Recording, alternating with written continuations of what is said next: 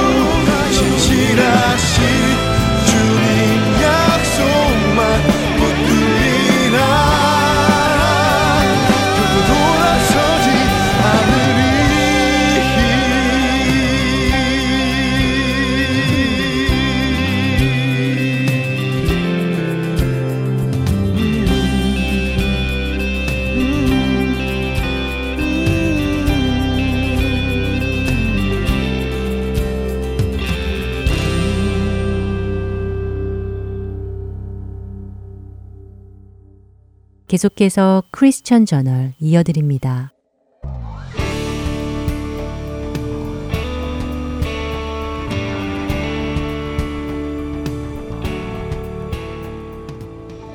여러분 안녕하십니까? 크리스찬 저널의 최승진입니다. 크리스찬 저널 이 시간은 세계 기독교계의 소식과 우리 기독교인들이 알아야 할 소식들을 한 주간 모아 전해드리며 우리 크리스찬인들이 어떤 관점으로 이런 사건들을 보아야 할지 함께 생각해보는 시간입니다. 먼저 뉴스를 전해드리겠습니다. 첫 번째 소식입니다. 멕시코 반군 출신의 마약 거래상이 예수 그리스도를 영접하고 담대한 기독교 목회자가 되었다는 영국 크리스찬 투데이 소식입니다. 레오나르드 아퀴라라는 목회자는 1967년 공산주의자가 되어 반군의 지도자였으며 힘을 이용하여 마약을 거래했었습니다. 그러나 그의 아내는 그가 예수 그리스도를 구주로 영접하기를 지속적으로 기도하였고 오랜 시간 끝에 결국 레오나르드가 예수님을 구주로 영접하게 되었다는 것입니다. 목회자가 되어 사역 중인 레오나르드는 범죄 조직들의 테러와 협박으로 교회가 서기 어려운 지역에서 예수 그리스도를 전하며 자신의 사역을 감당하고 있다는 소식입니다. 다음 소식입니다. 미국 연합 감리교가 자신을 동성애자라고 공공연히 드러내는 목회자를 지역 감리사로 임명하는 것은 교회법에 위반된다는 공식 입장을 발표했다고 미국 크리스찬 포스트지가 전했습니다. 지난 2016년 7월 미국 연합감리교 서부지역 감리회는 자신이 동성애자임을 밝히고 동성애를 지지하는 캐런 올리베토 목사를 서부지역 감리회의 감리사로 임명했었습니다. 그 후 미국 연합감리교단은 동성애자 감리사의 임명 여부를 놓고 지속적인 논란이 있어 왔습니다. 그리고는 최근 캐런 올리베토를 서부 지역 감리사로 임명한 것이 교회법에 위반되었다는 공식 결정문을 발표한 것입니다. 그러나 교단 측은 올리베트 감리사의 해임이 당장 이루어지지는 않을 것이며 60일간의 행정 절차를 거쳐 감리사직에서 유예하는 방안을 모색 중이라고 밝혔습니다. 마지막 소식입니다. 동성애를 가증한 일로 묘사한 성경 구절을 자신의 SNS에 올렸다는 이유로 퇴학을 당한 영국의 학생이 학교를 상대로 법적 소송에 들어갔다는 소식입니다. 펠릭스 놀이라는 크리스천 학생은 지난해 자신의 페이스북에 누구든지 여인과 동침하듯 남자와 동침하면 둘 다 가증한 일을 행하면 즉 반드시 죽일지니 자기의 피가 자기에게 돌아가리라라는 레위기 20장 13절의 말씀을 인용한 글을 올렸습니다. 그 후 그가 재학 중이던 쉐필드 대학은 펠릭스 학생이 자신이 전공 중인 사회복지사가 될 자질이 부족하다는 이유로 퇴학을 시켰습니다. 그러나 펠릭스는 자신이 페이스북에 올린 글은 결혼과 성에 관한 자신의 관점을 표현한 것이며 동성애자들과 함께 일을 하거나 그들을 차별하는 일은 없다고 밝히며 쉐필드 대학이 일방적으로 자신의 기회를 박탈했기에 이를 철회해달라는 법적인 소송을 제기했다고 밝혔습니다. 펠릭스의 재판은 2017년 가을부터 시작될 예정입니다. 뉴스를 마칩니다.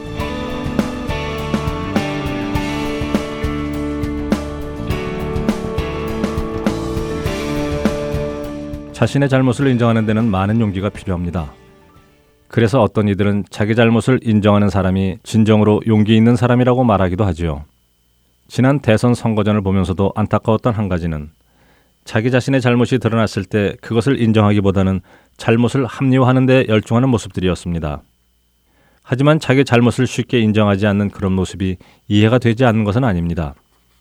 우리가 살고 있는 이 세상은 누군가 자신의 잘못을 인정하면 그를 짓밟고 그 위에 올라서려는 풍토가 많기 때문에 사람들은 어떻게든 자신의 자리를 지키기 위해서라도 잘못을 인정하지 않는 것이지요.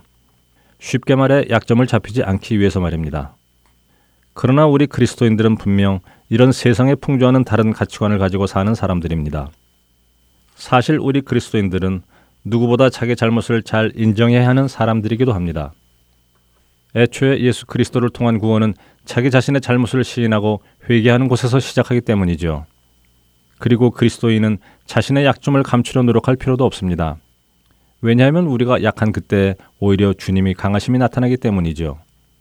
사도 바울은 고린도 후서 12장 9절에서 자신의 여러 약한 것들에 대하여 도리어 자랑한다고 고백합니다. 그리스도의 능력이 그렇게 약한 자신에게 머물도록 하기 위함이라며 말입니다. 오늘 전해드린 멕시코의 마약 거래상이 예수님을 영접하고 목회자가 되어 어려운 지역에서 사역하고 있다는 소식은 자신의 잘못을 시인하는 자들에게 일어나는 하나님의 능력을 보여주는 좋은 예일 것입니다. 그리고 감사하게도 미국 연합감리교단이 지난해 동성애자 감리사를 임명한 것이 잘못된 일이었음을 공식적으로 발표했습니다. 한 교단이 자신들의 실수를 이처럼 공개적으로 인정하고 그것을 고치려는 의지를 표명한다는 것은 말씀드린 대로 세상의 눈으로 보면 쉬운 일이 아니고 큰 용기가 필요한 일입니다. 그러나 그들이 크리스찬이기에 그것을 인정하고 고치겠다고 의지를 밝힌 것이라고 믿습니다. 그리고 하나님께서는 그런 행동을 기쁘게 받으실 것이라 믿습니다. 이제 올 가을이면 세 번째 전해드린 뉴스의 주인공 펠릭스 놀이라는 학생의 부당한 퇴학에 관한 재판이 열릴 것입니다. 펠릭스를 퇴학시킨 쉐필드 대학은 자신들의 잘못을 인정하는 용기를 보여줄런지요. 그것은 재판이 열려 보아야 알 것입니다. 그렇게 우리는 이 청년의 재판을 위해 기도해야 할 것입니다.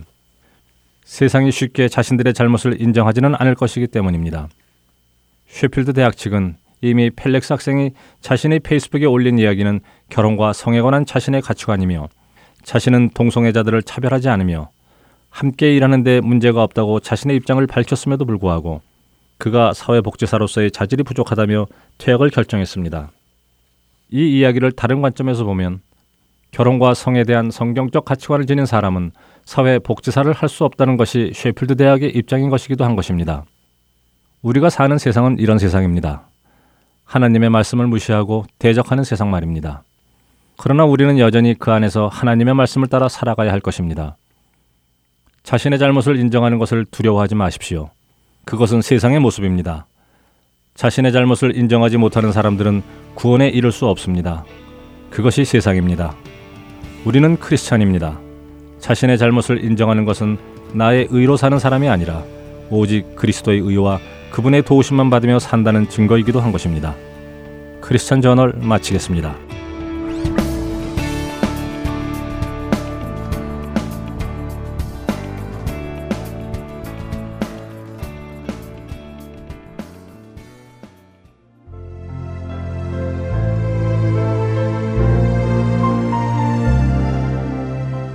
안녕하세요. 저는 뉴저지에 사는 애청자이며 봉사자인 권현숙입니다.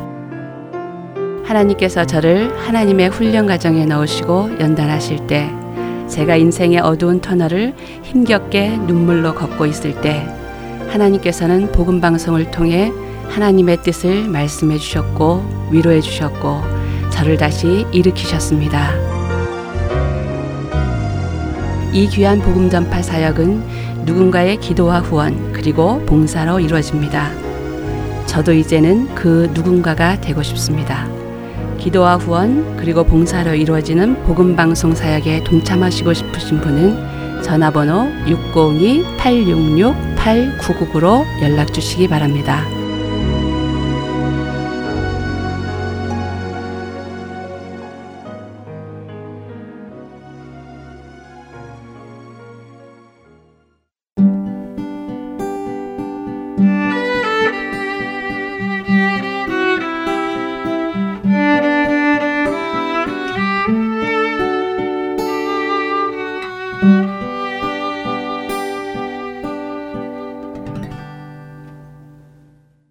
설교 말씀 함께 하시겠습니다. 캘리포니아 LA에 위치한 한길교회 노진준 목사님께서 디도서 1장 1절에서 4절의 말씀을 본문으로 우리가 전해야 할 것이라는 제목의 말씀 전해 주십니다.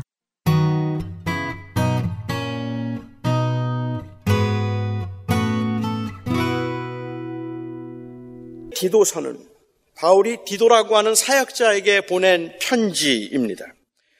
이 디도서가 특히 저에게 마음에 와닿는 이유는 디도가 목회를 하고 있던 그 상황이 그리고 그 디도가 섬겼던 그 교회에 있는 교인들이 믿음을 지키며 살았던 그 상황이 어쩌면 우리가 살고 있는 우리의 시대하고 너무도 흡사하다는 생각이 많이 들었기 때문에 그렇습니다. 사실 우리는 디도에 관해서는 잘 알지를 못합니다. 우리가 아는 것은 디도가 1차 전도 여행을 마치고 예루살렘에 잠시 방문해서 거기에서 회의를 할 때 그때 이 헬라 사람이었던 디도를 데리고 간 적이 있는 것으로 보아서 이 바울의 사역 초기부터 바울과 함께 했던 사역자였을 것이라는 것은 우리가 알 수 있습니다. 그리고 또한 바울이 3차 전도 여행을 하는 중에 바울과 함께 동행을 하다가 고린도 교회가 문제가 생겼을 때 바울을 대신해서 고린도 교회를 방문했던 적이 있었다는 것. 그 정도는 우리가 알 수 있습니다. 바울이 사역의 끝 무렵, 사역과 삶의 끝 무렵 그 그때쯤에 이 디도는 즉 디도서를 받아보고 있는 디도는 그레데라고 하는 섬에서 지금 목회를 하고 있었다는 것, 뭐 그 정도를 우리가 알 수 있습니다. 디도서는 그레데라고 하는 섬에서 아주 힘겹게 목회를 하고 있는 디도에게 보내는 편지입니다.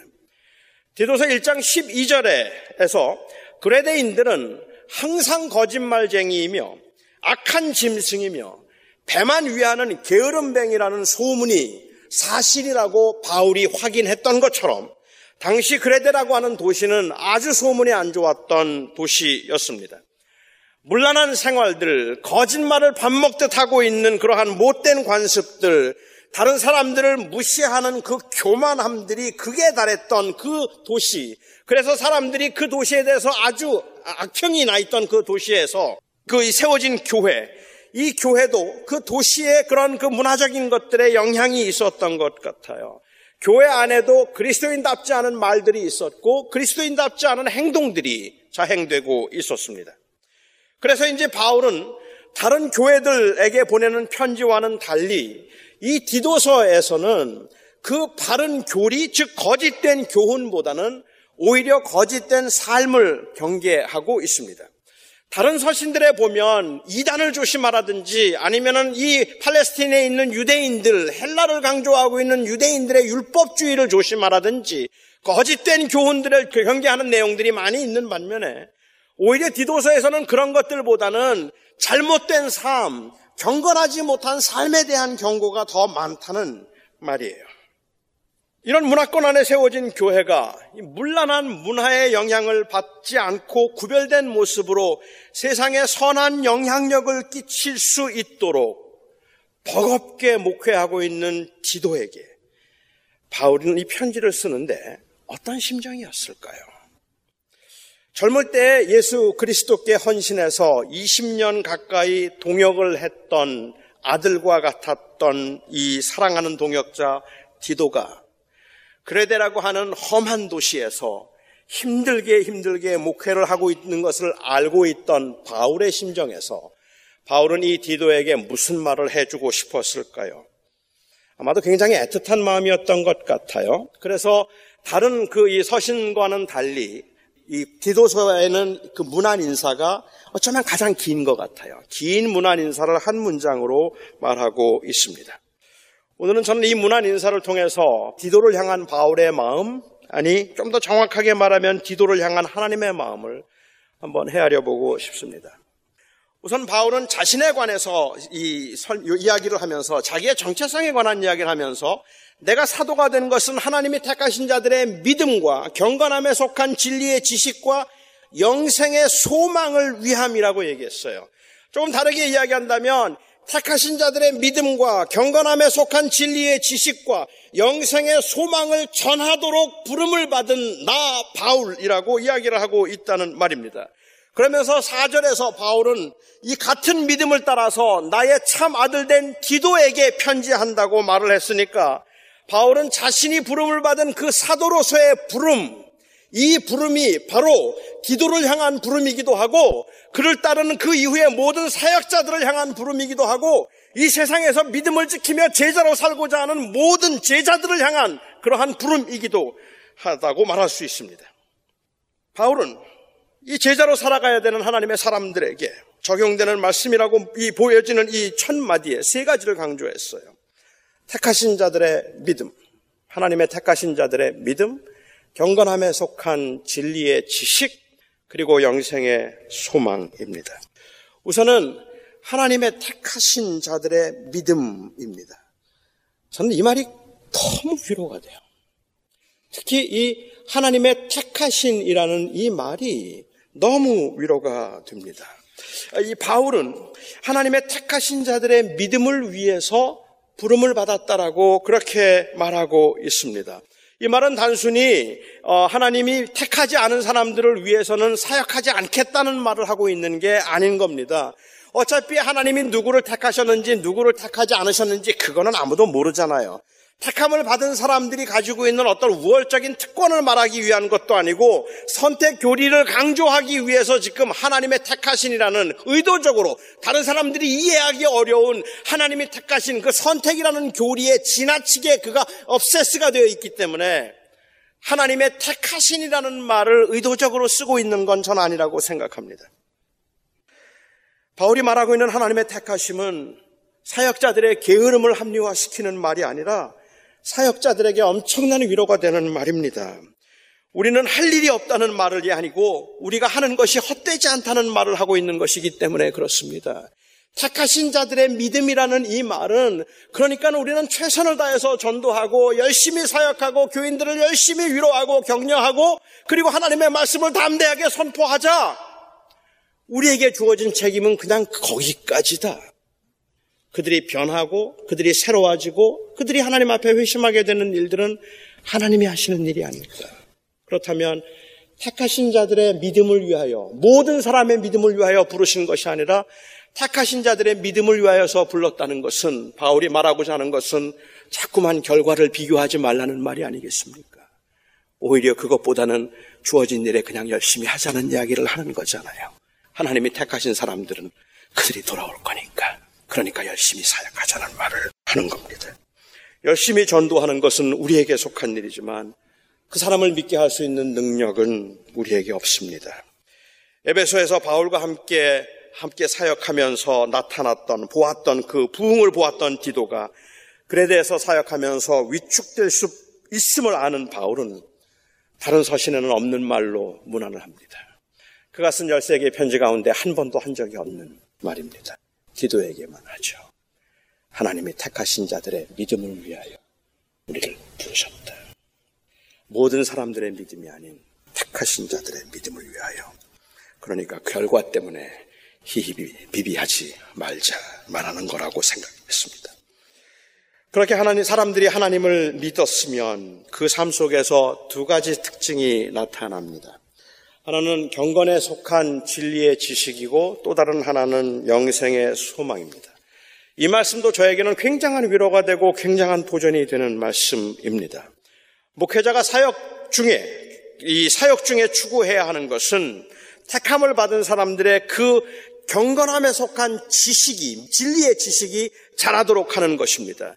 이 지식은 단순히 사변적인 지식이 아닙니다. 인생을 살아갈 수 있는 통찰력을 말하고 있는 것이 아닙니다. 현자들이 가질 수 있는 그러한 그 유능함과 그리고 또한 그 넓은 식견을 말하고 있는 게 아니라는 말입니다. 이것은 진리의 지식입니다. 그래서 이 진리의 지식은 한 사람으로 하여금 경건함에 이르도록 해야 하는 것들입니다. 그리스도의 사역자들은 예수 그리스도의 복음을 전할 뿐만 아니라 이 복음의 진리를 가르쳐야 합니다. 그레데 있는 교회, 그 교회에도 성경 공부는 있었던 것 같아요. 그런데 그 성경 공부에서는 자꾸만 신화, 허탄한 족보에 관한 이야기, 어리석은 이야기들, 율법에 관한 이야기들 을 통해서 분쟁이 생겼던 것 같습니다. 그래서 바울은 디도서 3장 9절에서 말하기를 어리석은 변론과 족보 이야기, 그리고 분쟁과 율법에 대한 다툼은 피하라. 성경 공부 제자 훈련, 뭐 양육 프로그램 다 좋습니다. 너무 필요한 것들입니다. 하지만 그와 같은 것들이 그리스도인들로 하여금 더욱 경건하게 만들어야지 교만하게 만들거나 분파를 조성해서는 안 된다는 말입니다. 성경 공부를 하는 이유가 제자 훈련을 하는 이유가 이 교회에서 무엇이라도 한다면 그 하는 이유는 이 교회를 부흥시키기 위한 이유가 아니란 말입니다. 지식을 자랑하기 위한 것이 아니라 예수를 인격적으로 믿고 사랑하는 사람들이 그 복음이 그 사람들이 진리의 지식 안에서 자라도록 하기 위해서라는 말이에요. 우리가 가지고 있는 관심은 우리가 하나님을 더 깊이 알아가는 것들입니다. 하나님을 더 깊이 사랑하게 되는 것이고 그 사랑을 더욱 알아가는 것들입니다. 특히 이 그레데 교회의 경우처럼 이 물란한 세속의 영향을 아주 강하게 받는 곳에서는 거룩한 삶에 관한 고민 필요하고 교육이 필요합니다. 복음을 믿고 신뢰하는 것도 중요하지만 그 복음의 내용을 상고하고 공부하는 것도 중요합니다. 어떻게 하면 그리스도인이 되는가? 그리고 그리스도인이란 무엇인가에 관한 질문은 절대적으로 필요한 질문이라고 저는 확신하지만 그리스도인은 어떻게 살아야 하는가 하는 이 질문도 못지않게 중요한 질문입니다. 어떻게 하면 교회 생활을 잘할까에 관한 고민들은 정말로 많아요. 어떻게 하면 종교적인 스테러스를 유지할 수 있을까에 대한 고민들이나 그 연구들은 굉장히 많아요. 저는 목사로서 하나님 앞에 참을 부끄럽게 생각하는 것들이 어떻게 하면 교인들이 교회에 조금 더 열심일 수 있을까 하는 것을 위해서 만들어내는 프로그램들은 많았을지 모르지만 어떻게 하면 그 교인들이 경건함에 속한 진리의 지식 안에서 잘하게 할 수 있을까 하는 것을 고민하면서 프로그램을 만드는 일들은 그렇게 많지 거예요. 그런데 우리가 가져야 되는 관심은 사실은 그리스도인들이 어떻게 그리스도인답게 살아야 될 것인가 하는 것에 관한 겁니다. 아이들에게도 이 진리의 지식을 가르쳐야 되고 전해야 합니다. 어른들도 하나님의 말씀을 배워야 합니다. 바울은 사역자들이 그 일을 위해서 부름을 받았다고 말하고 있는 겁니다. 우리가 하나님의 말씀으로 믿고 있는 이 성경에서 설교를 하는 목사에게서 여러분들이 기대하는 것은 인생을 성공적으로 사는 노하우가 아니라 경건함에 속한 진리의 지식이어야 합니다. 그것만, 그것만 할 수 있는 일입니다. 바울이 강조한 또 다른 하나가 있다면 영생의 소망입니다.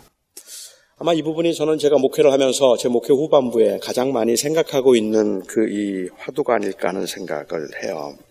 교회는 지금까지 사람들에게 구원을 받았는가라는 질문을 참 많이 했는데 그래서 영생의 소망을 가지고 사는가라는 질문은 하지 않았습니다.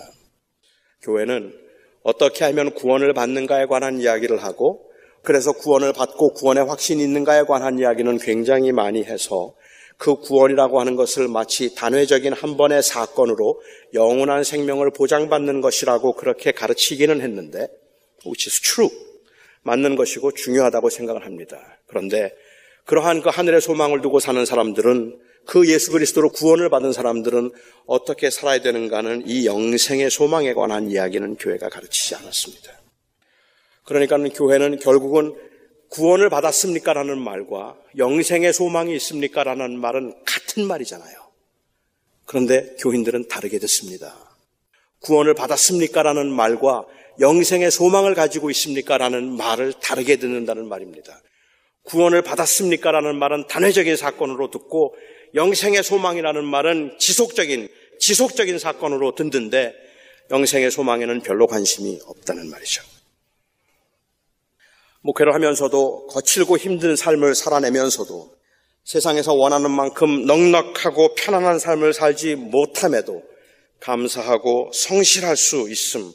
그리고 하나님 앞에서 그렇게 애를 쓰며 살 수 있음은 그로 인하여서 나중에 받게 될 세상에서의 보상 때문도 아니고 그리하지 않음으로 인한 재앙에 대한 두려움 때문도 아닌 영생의 소망 때문입니다. 영생의 소망은 미래의 일이 아니라 현재의 일입니다. 끝까지 믿음을 지키며 그 고백에 충실한 삶을 살기가 아주 어려운 힘든 세상이고 너무 많은 유혹이 있기는 하지만 이 살아내라는 말이 충분히 힘이 있을 때는 그때는 바로 영생의 소망이 있을 때입니다. 그런데 교회가 예수 잘 믿고 어떻게 하면 세상에서 복받고 형통한 삶을 살 수 있을까 하는 것은 많이 강조하면서 교회가 어떻게 하면 성공적이고 인격적으로 사람들에게 존경과 대접을 받으며 살 수 있을까에 관해서는 너무 많은 말들을 하면서 영생의 소망을 둔 나그네의 삶에 관해서는 말하지 않았습니다. 그리스도인과 비그리스도인이 보여주는 가장 명백한 차이가 있다면 영생의 소망을 가지고 사는가 그렇지 않은가일 텐데 언제부터인지 교회에서 구원을 받았습니까? 라는 어쩌면 더 추상적으로 보이는 단어임에도 불구하고 구원을 받았습니까? 라는 말은 아주 편안하고 익숙한 단어가 되었는데 영생에 관한 이야기는 아주 비현실적인 이야기가 되어버렸고 그리고 더 이상을 하지 말아야 되는 진부한 이야기가 되어버렸습니다. 우리가 영생의 소망에 관한 이야기를 지금 그 바울이 디도에게 말하고 있는 것은 우리가 사역을 하면서 우리가 이 땅에서의 성공과 형통을 추구하면서 우리가 사역을 하고 있는 게 아니지 않느냐. 우리가 이 땅에서 사역을 하면서 우리가 추구하고 있는 것은 결국은 영생의 소망 때문에 그런 거 아니냐. 이 영생의 소망을 드러내고 증거하고 이 소망의 증인이 되어서 살아가는 것, 그게 바로 우리들의 사역이라고 말한다면, 그렇다면 그 바울이 말하고 있는, 디도에게 권하고 있는 이 영생의 소망은 저는 어쩌면 세상에서의 형통과 대치되고 있다고 생각합니다. 압니다. 영생의 소망과 세상의 그 형통을 꼭 그렇게 이원화시켜서 서로 대치되는 개념으로 보아야 될 필요가 있겠는가라는 그러한 질문은 할 수 있습니다. 저는 그렇게 보는 게 무리가 있다는 생각은 들어요. 그런데 마치 그레데에 있는 그 사람들처럼 현대 교인들의 경우에 있어서는 이 땅에서의 형통도 뭐가 나쁩니까? 라는 그 말의 함정이 있다는 말이에요. 이 땅에서의 삶이 뭐가 문제가 있습니까? 그것도 잘 살면 좋지 않습니까? 라고 말하고 있는데 사실은 궁극적으로는 거기에 마음을 두고 있다라는 말이에요. 영생의 소망에 마음을 두고 있는 게 아니라는 말입니다. 그래서 그래도 교회에 있는 교인들을 그리고 그걸 섬기고 있는 기도에게 하나님이 우리를 부르신 것은 택하신 자들의 믿음과 경건함에 속한 진리의 지식과 그리고 영생의 소망을 전하도록 하신 것이다. 이 영생에 관한 이야기를 하면서 사도 바울은 거짓이 없으신 하나님이 영원전부터 약속하신 것이라고 했습니다. 저는 이 부분이 참 재미있다고 생각했습니다. 하나님께서 영생에 관한 이야기를 하셨는데 이 영생에 관한 이야기를 하신 하나님께서는 He is the one who does not lie. His promise is, is from God who does not lie. 거짓말을 하지 않으시는 하나님께서 하신 약속이라고 이야기를 하고 있어요. 그레데 살고 있던 사람들의 입장에서 생각해 볼 때는 이 말씀이 굉장히 신선하고 충격적일 수도 있겠다고 생각을 합니다. 왠지 아십니까? 그레데 사람들은 이미 말씀드린 것처럼 종교적으로도 거짓이 굉장히 많았고 허풍이 굉장히 많았어요. 그레데 사람들은 제우스라고 하는 신이 그레데 출신이라고 생각했, 그렇게 이야기를 했고, 그리고 그 제우스의 무덤이 그레데에 있다고 생각을 했습니다. 온통 다 거짓말들입니다. 신에 관한 온갖 거짓말들을 다 만들어내었는데 이 종교인들이 신에 관한 거짓말들을 만들어내어서 그 거짓말 때문에 사람들은 위협을 느끼기도 했었고 그 거짓말 때문에 사람들은 신들에게 억압을 당했다는 말입니다. 아니 조금 더 엄밀하게 말한다면 신들에게 억압을 당한 것이 아니라 바로 그 신적 전권 대행을 하고 있다고 하는 신적 대행자라고 말했던 그 종교인들에게 억압을 당하고 있었던 거겠죠. 그래서 마치 이 땅에서 하나님께서 형통하게 하실 것이니 이 땅에서 하나님께서 복되게 하실 것이니 그러니 교회에 충성해라. 교회 충성하고 교회 봉사 열심히 하면 하나님께서 복 주셔서 하나님께서 잘 되게 하실 것이지만 예수 믿는다고 말하고 교회 봉사 제대로 하지 않고 11조 하지 않고 하나님의 말씀대로 살지 않고 교회에서 헌신하지 않는 사람들은 하나님께서 벌을 내셔서 그 사업이 다 망하게 만들지도 모른다.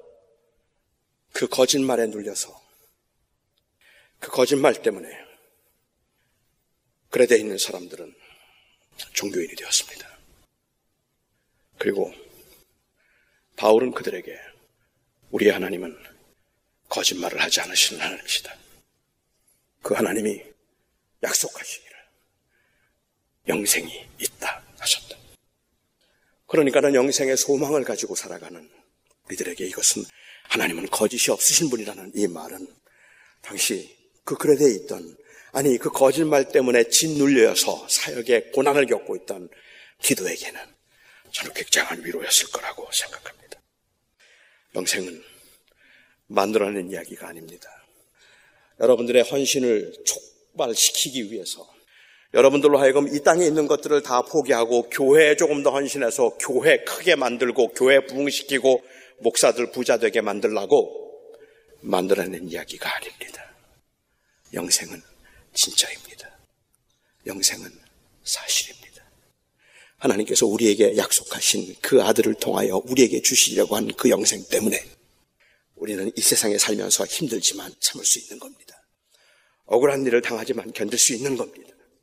그리고 헌신적인 삶을 살아가는 것은 그 거짓된 축복과 그리고 또한 그 재앙에 대한 두려움 이런 것들 때문이 아니라 바로 그 은혜와 사랑 때문이라는 말입니다. 사람들은 이 거짓된 신들에 의해서 그 쉽게 노여하고 끊임없이 무엇인가를 요구하고 있는 그 신들에 눌려 있는 그 그들의 그레데인들에게 우리 하나님은 그 아들 예수를 우리의 영생을 위해서 주셨다 말합니다. 진짜로 주셨습니다. 충성스럽게 사역을 감당하고 있는 디도에게 바울은 말합니다. 하나님이 우리에게 약속하신 이 영생은 진짜이니 진짜임을 선포하라. 그렇다면 오늘날 교회는 그리고 이 교회를 이루는 교인들은 사탄의 유혹이 점점 강해지고 세상이 점점 혼탁스러워져서 거짓과 문란함이 난무해도 우리는 이 가운데서 세 가지를 확인해야 합니다. 하나님을 온전히 신뢰하고 계십니까? 진리의 지식이 자라도록 힘쓰고 계십니까? 경건함에 속한 진리의 지식이 자라도록 힘쓰고 계십니까? 영생의 소망을 가지고 살아가고 계십니까? 나그네로 진짜 나그네로 사십니까? 여러분이 어느 교회를 가든지 목회자에게서 기대해야 하는 메시지는 언제나 이 세 가지에 속해 있어야 할 것입니다. 저는 이것을 전하도록 부름을 받았고 저와 여러분은 그렇게 살도록 부름을 받았습니다. 그레데와 같은 세상을 살아가고 있는 우리들에게도 하나님을 신뢰함, 경건함에 속한 진리의 지식의 자라감, 영생의 소망을 붙들고 인내함, 우리가 매주 상기해야 할 말씀이고 매주 우리에게는 위로가 되고 도전이 되는 말씀이어야 할 것입니다.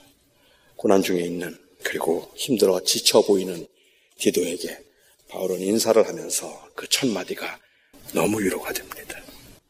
하나님의 택하신 자들의 믿음을 그리고 경건에 속한 진리의 지식을 영생의 소망을 그것만 전해라.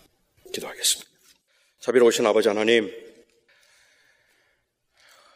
하나님을 믿는다는 것, 내가 예수님을 나의 주님으로 영접한다는 것은 어찌 생각하면 엄청나게 레디컬한 것인데 너무 쉽게, 너무 쉽게 들었던 것 같습니다. 하지만 주님, 이것이 이만큼 레디컬하기 때문에 이만큼 진짜 진짜 위로가 될 줄로 믿습니다. 말로만이 아니라 가짜로 거짓으로가 아니라 진실로 세상의 형통이 아닌 하늘의 소망을 두고 사는 나그네의 삶을 항상 드러내며 전하며 서로 권하는 교회가 되게 하여 주시옵소서. 예수님의 이름으로 기도합니다. 아멘.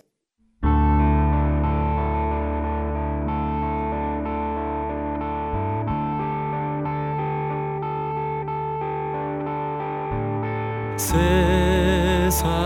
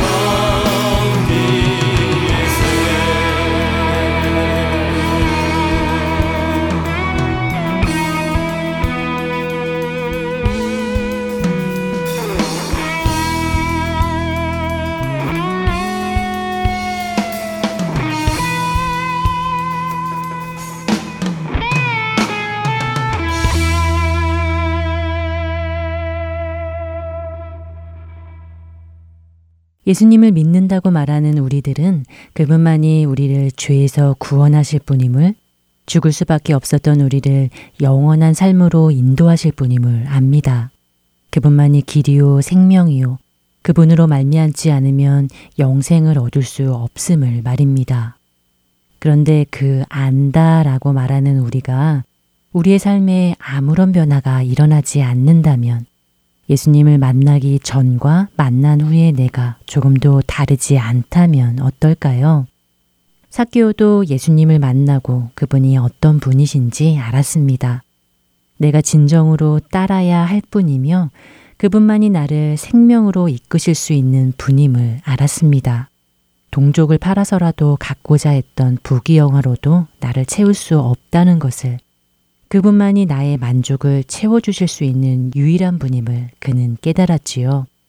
그러나 그는 그분을 아는 것에서 끝나지 않았습니다. 그는 바로 일어나 말합니다. 누가복음 19장 8절에 사개오가 서서 주께 여짜오되 주여 보시옵소서 내 소유의 절반을 가난한 자들에게 주겠사오며 만일 누구의 것을 속여 빼앗은 일이 있으면 내 갑절이나 갚겠나이다. 내 삶에 찾아오신 예수님으로 인해 사개오는 자신의 죄를 깨달았습니다. 가치관의 변화가 왔습니다. 자신의 죄가 드러나고 추악한 모습을 깨닫자 그는 바로 그 길에서 돌이킵니다. 그런 그를 보고 사람들은 말했을 것입니다. 사개오는 완전 다른 사람이 되었다고 말이지요. 예전에 동족을 팔던 그 사개오는 이제 더 이상 없다고 말입니다. 예수님을 구주로 영접한 사람은 그분을 아는 것에서 끝날 수 없습니다. 반드시 그의 삶의 증거로 나타날 것입니다. 그러니 그 모습을 보고 사람들이 놀랍게 여기는 일들이 일어나지 않겠습니까? 사케오가 그랬듯이 말입니다. 만약 우리의 삶에 아무런 변화가 없다면 예수님을 만나기 전과 예수님을 만난 후에 나의 삶이 확연한 차이가 없다면 우리는 생각해 보아야 합니다. 나를 아는 사람들이 나를 보고도 전혀 놀라워하는 일이 없다면 예수님을 알기 전과 내가 무엇이 다르다고 말할 수 있을까요? 예수님을 인격적으로 만난 사람에게는 반드시 예수님 때문에 변화된 삶이 있습니다. 오늘 우리의 삶에도 마찬가지지 않을까요? 예수님을 통해 나의 모습을 정직하게 들여다보게 되고 가던 길을 멈춰 주님을 따르게 될 때, 그리하여 우리의 삶이 완전히 변화될 때, 사람들은 그런 우리를 보고 예수 그리스도를 보게 될 것입니다. 우리 안에 그 변화가 나의 능력이나 강한 의지 때문이 아니라 예수님 때문이라는 것을 알게 될 것입니다.